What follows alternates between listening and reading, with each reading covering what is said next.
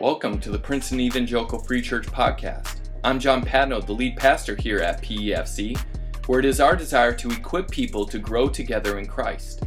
Our hope is that this podcast is a help and an encouragement to you this week. May God bless you as you listen.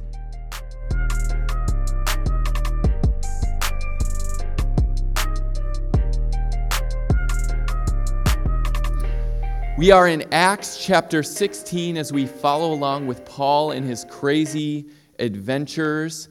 Uh, Acts chapter 16, beginning in verse 16, we have uh, sort of a well known story. And, and I've kind of entitled this, I know the title in the bulletin's different, but if you love to take notes, we're going to talk a lot about gain. Some of y'all already talk a lot about gains, right? Getting those gains. We're going to talk about the hope of gain. And the first question, and a question we're going to ask throughout, is what do you hope to gain? What do you hope to gain? What do you hope to gain by coming to church this morning? What do you hope to gain? What do you hope to gain that is going to allow you to want to wake up when your alarm goes off at 5:30 in the morning and go to work? What do you hope to gain by going to work tomorrow? What do you hope to gain, or what did you hope to gain by going on that hot date on Valentine's, right? you know what I'm talking about. What do you hope to gain by accepting that new position at work? By going to the gym and pumping iron when weights are heavy? We hope to gain not just in accumulating things or literally adding things, but we also hope to gain by losing things at times, don't we? Uh, what do you hope to gain through weight loss? What do you hope to gain through retiring from doing a full time job? What do you hope to gain? What do you hope to gain by getting free from behaviors or habits that are destructive in your life? What is the hope that you have to gain through that? We're going to look at these aspects here, first through the gain that comes through loss. Look at it with me. Verse 16 of chapter 16, it says that as we were going, so this is the author Luke has joined the merry band of best friend missionaries through Asia Minor. And as we were going to the place of prayer, it says that we as a group, we were met by a slave girl who had a spirit of divination. She was possessed. And not only that, but the fact that she was possessed and a fortune teller meant that she brought her owners much gain. Everyone say gain. But what she began to do was very weird. She followed Paul and us, this, this entourage, and as she would follow along, she would be crying out in the city, These men are servants of the Most High God who proclaim to you the way of salvation. And she kept following along and she kept crying out in the same manner for many days. And as many of us would, Paul became greatly annoyed. and so he turned to her and said, Spirit, I command you in the name of Jesus Christ to come out of her. And the Spirit came out of her that very hour. She was free. The first question we have in this instance is what is wrong with what the girl is saying? Is she not proclaiming the truth? She is, but yet she's doing it in a way that undermines the gospel and it undermines what Paul and Silas and the rest of the crew are trying to do. Do demons know the truth of who the Most High God is? They absolutely do, time and time again. But they do not proclaim this truth in order for others to submit to the truth of who the Most High God is. Perhaps the plan here was to proclaim the truth in order that later she could be deceptive. In other words, if this fortune teller says that something is true, and these missionaries confirm that it's true without ever having a conversation with her, one might deduce that maybe she is trustworthy to tell the truth. She could be a trusted source. And yet, we all sort of in the back of our minds remember the saying, there's always a little bit of lie, right? Or I should say, a little bit of truth to any lie or deception that we find in our life. And so there is that kernel of truth that she has, but she is through and through, she doesn't know the truth. The meaning of what she is doing as well is literally through ventriloquy. Has anyone seen a ventriloquist before? I'm going to give you an example of ventriloquy, okay? Are you ready? Ventriloquy is the art or practice of making one's voice appear to come from somewhere else, typically a dummy of a person or animal. How did I do?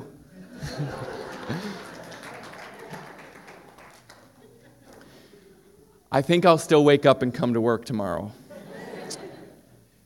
But think about her crying out and literally she's throwing her voice out like this. That to me would be super creepy, and I don't think I would follow the gospel if such weird things were happening.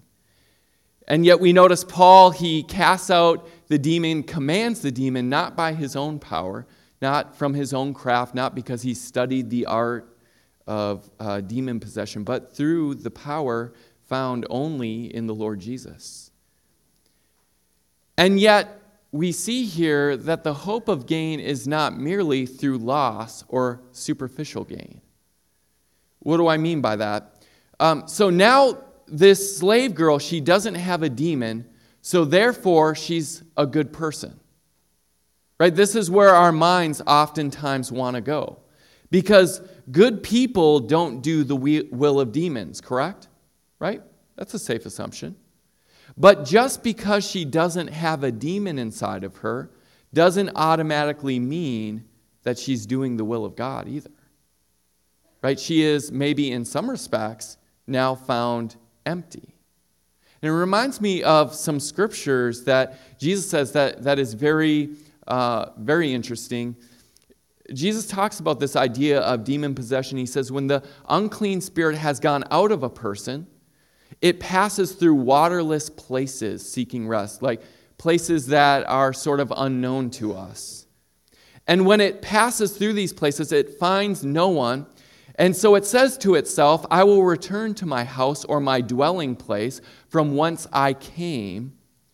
And here's the sad part when it comes back to that person or that dwelling place, it finds that it is swept and put in a nice, neat order. But the problem is that it can move back in because it's maybe swept, nice, neat, and clean and good person, but not Holy Spirit filled. Then it goes and brings seven other spirits more evil than itself, and they enter and dwell there. And the last state of that person is worse than the first. All that is to say is, even in this instance, although she lost a demon, my hope is she not only lost an evil spirit, but she gained the Holy Spirit and wasn't left empty. Right? We, we kind of want to stop with making her a well adjusted member of society. And so there is a first sort of practical application in not settling for loss or superficial gain. That is to say, not just stopping doing something, but the planting of something better.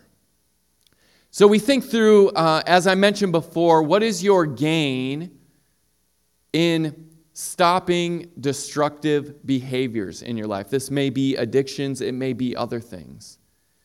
What do you have to gain by stopping a destructive behavior in your life? You see, most of the time we do not move out of these behaviors simply because we cannot imagine something else that would have more value, more weight, and more worth that we would choose to give up that behavior, if we're honest. We need something that will truly motivate us to change. Some of you, maybe as you think about this idea, of the practical of not settling for superficial loss, I know that there's many of you who struggle with depression. But what Jesus wants to do in your life with your depression is not just get rid of the thoughts and the thought patterns that plague you, but He wants to implant in your life better thoughts, thoughts of hope that you can point the eyes of your heart toward in order to have joy again. It's one thing to stop having a plague of thoughts and lies, it's a whole other thing for your heart to have joy again, to be able to sing. What hope do you have to gain in your marriage? How many of you couples are in this room? I want to see couples. How many of you are married in this room? Can show your ring finger there. How many of you married couples love to fight with your spouse? I mean, it's just your favorite right? Especially in public places, all of that, right? Get all mad and slam the doors. Great. Fabulous. Yet, for those of us that are having those struggles of fighting with our spouse, the vision of our communication as husband and wife is more than simply not fighting and not slamming doors anymore, is it not? right? Stopping short wouldn't really make it then a healthy marriage that would bring you joy to be what? Friends with your spouse. So you're not fighting, so you're not slamming doors. Do you actually enjoy one another? Right? Do you go out and do things together? Do you want to look deeply into their eyes and not just at your Salisbury steak? Do people eat Salisbury steak anymore? That is the hope of superficial gain that sometimes we like to stop short of what the Lord Jesus in his good gifts he really wants to give us. What we see next is the idea of worldly gain and a picture from one of my favorite cartoons as a kid. Look at with me in verse 19. Remember, this fortune teller brought a ton of cash money into somebody's wallet. It says, But her owners saw that their hope of gain, everyone say gain, was gone. They seized Paul and Silas, and they didn't just uh, politely ask them to go. They dragged their butts all the way into the marketplace before all of the rulers to bring them to court. And when they had brought them to the magistrates, they said, These men are Jews, and they are disturbing this city. True or false? They advocate the customs that are not lawful for us Romans to accept or even practice. They are just utterly un Roman. The crowd joined in in attacking them, and the magistrates, they tore their garments off of them and gave orders to have Paul and Silas be beaten with rods. And when they had inflicted many blows upon them, they threw them into prison. And they were really, they were afraid because they ordered the jailer you got to keep them safely because they have some powers we're scared of. Having received this order, he put them not just in prison, but the innermost part of the prison and fastened their feet in the stocks so they could not get out.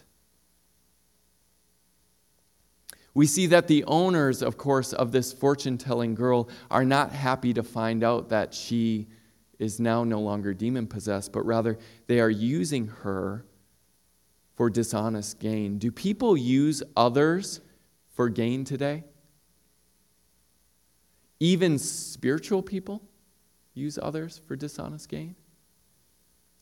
I was met this morning uh, with an article that I saw shared about an American evangelist. Not all evangelists are evil, I'll, I'll say this.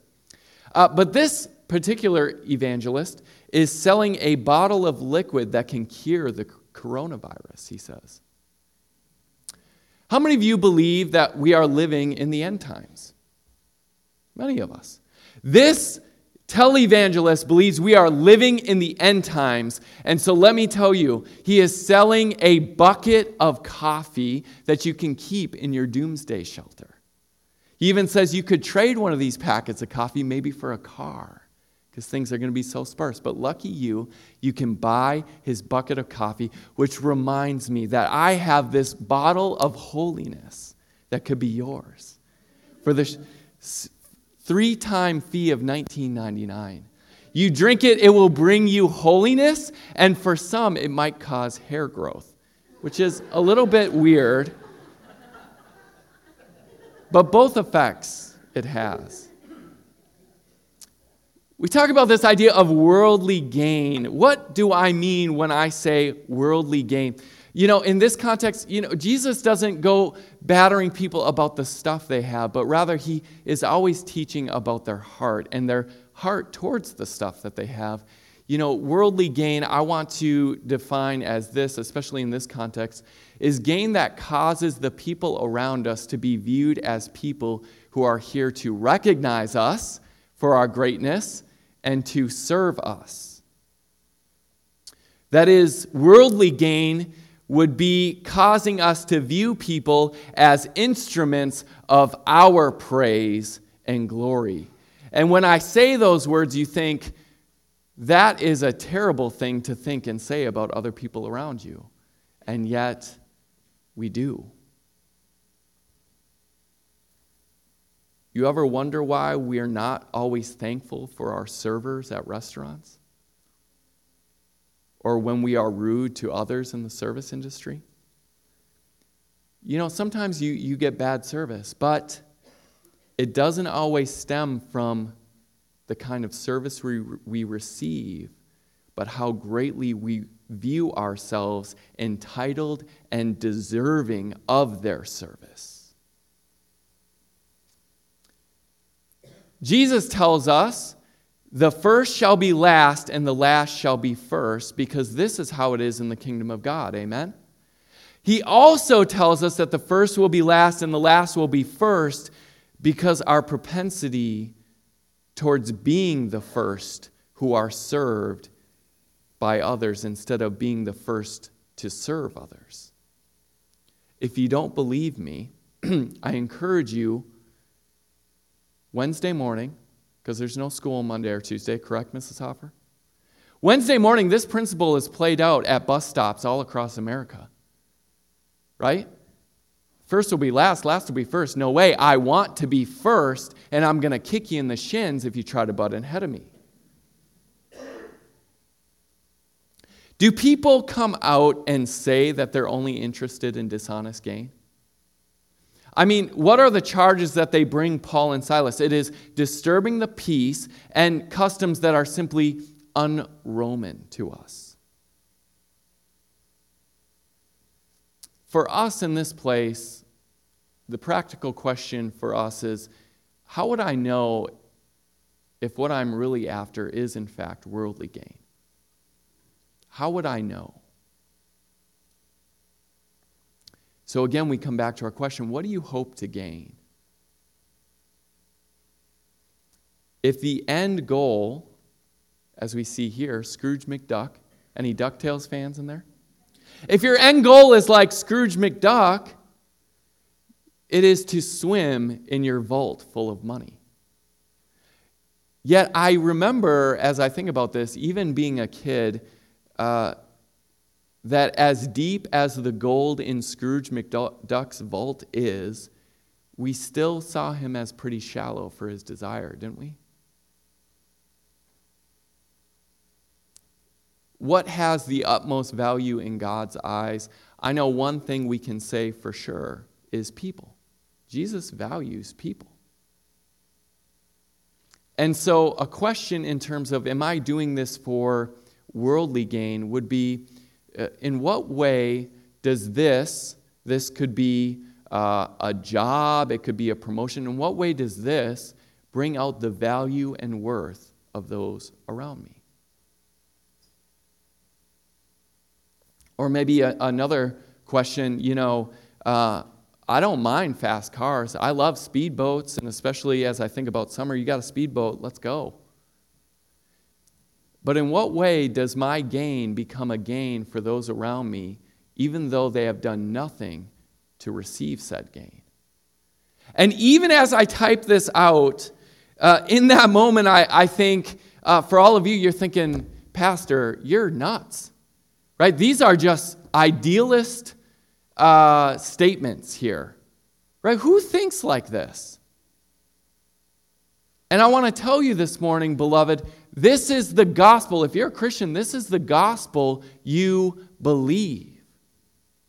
As we think like this, we think like Jesus because Jesus, through suffering to redeem the value of humanity in relationship to God, he died on the cross in order to what? Give us the benefits of adoption and righteousness as if we were perfect sons and daughters of the King, of which we didn't deserve any of it and we did no work to even attain it. This is the gospel.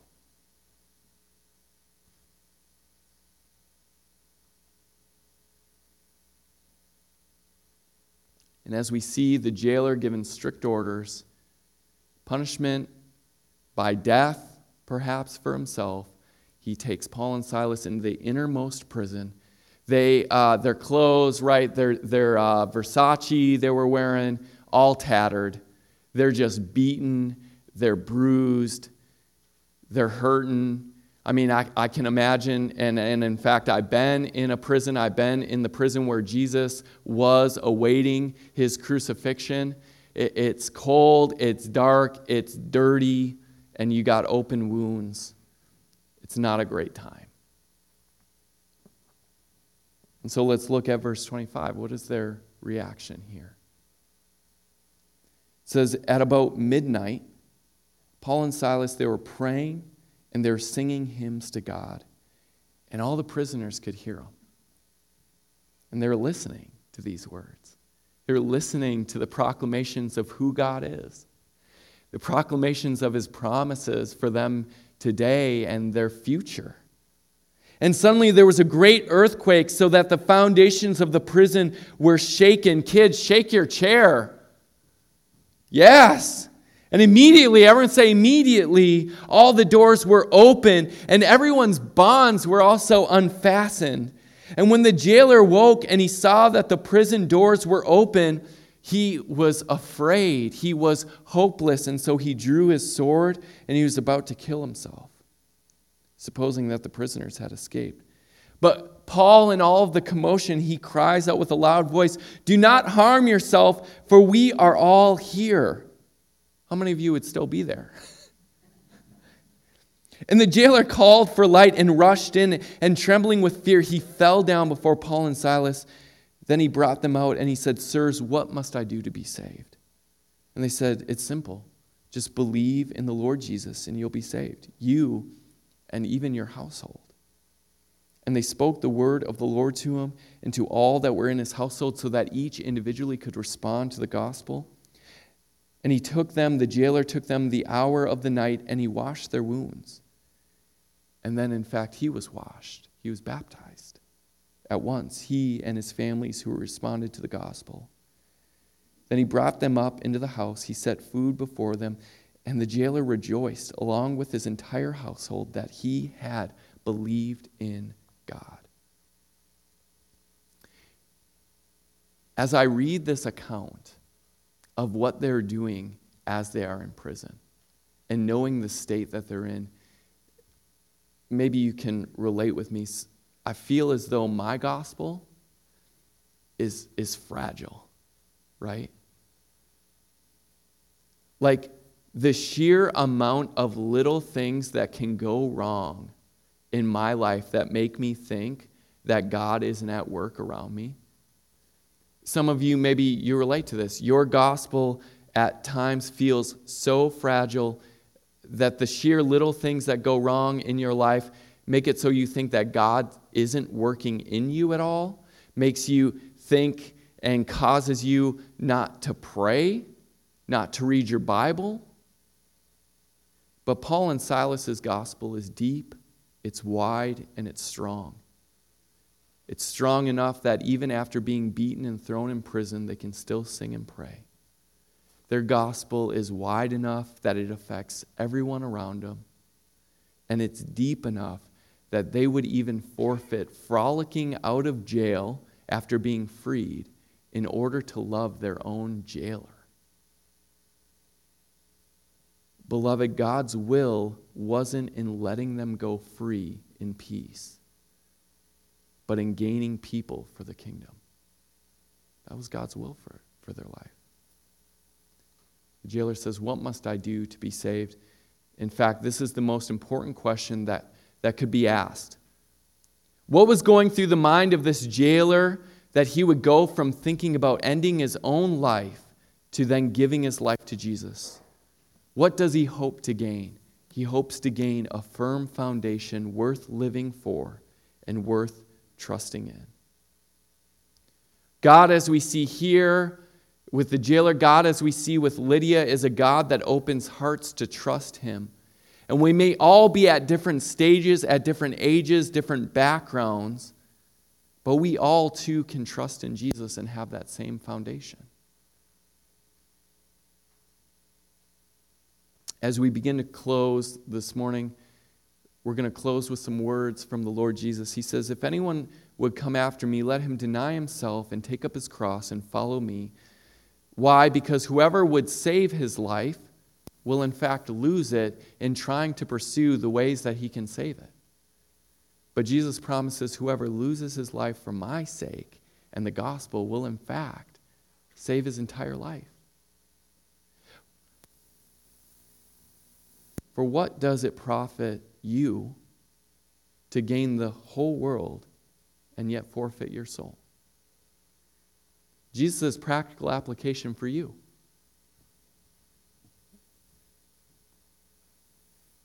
For what can you give in return for your soul? For whoever is ashamed of me and of my words in his adulterous and sinful generation of him, will the Son of Man also be ashamed when he comes in the glory of his Father and the holy angels. So, what do you hope to gain? As we close, uh, it's interesting that the Lord timed this out that we would celebrate Valentine's Day. Does anyone know the history of St. Valentine? Yeah, we got some.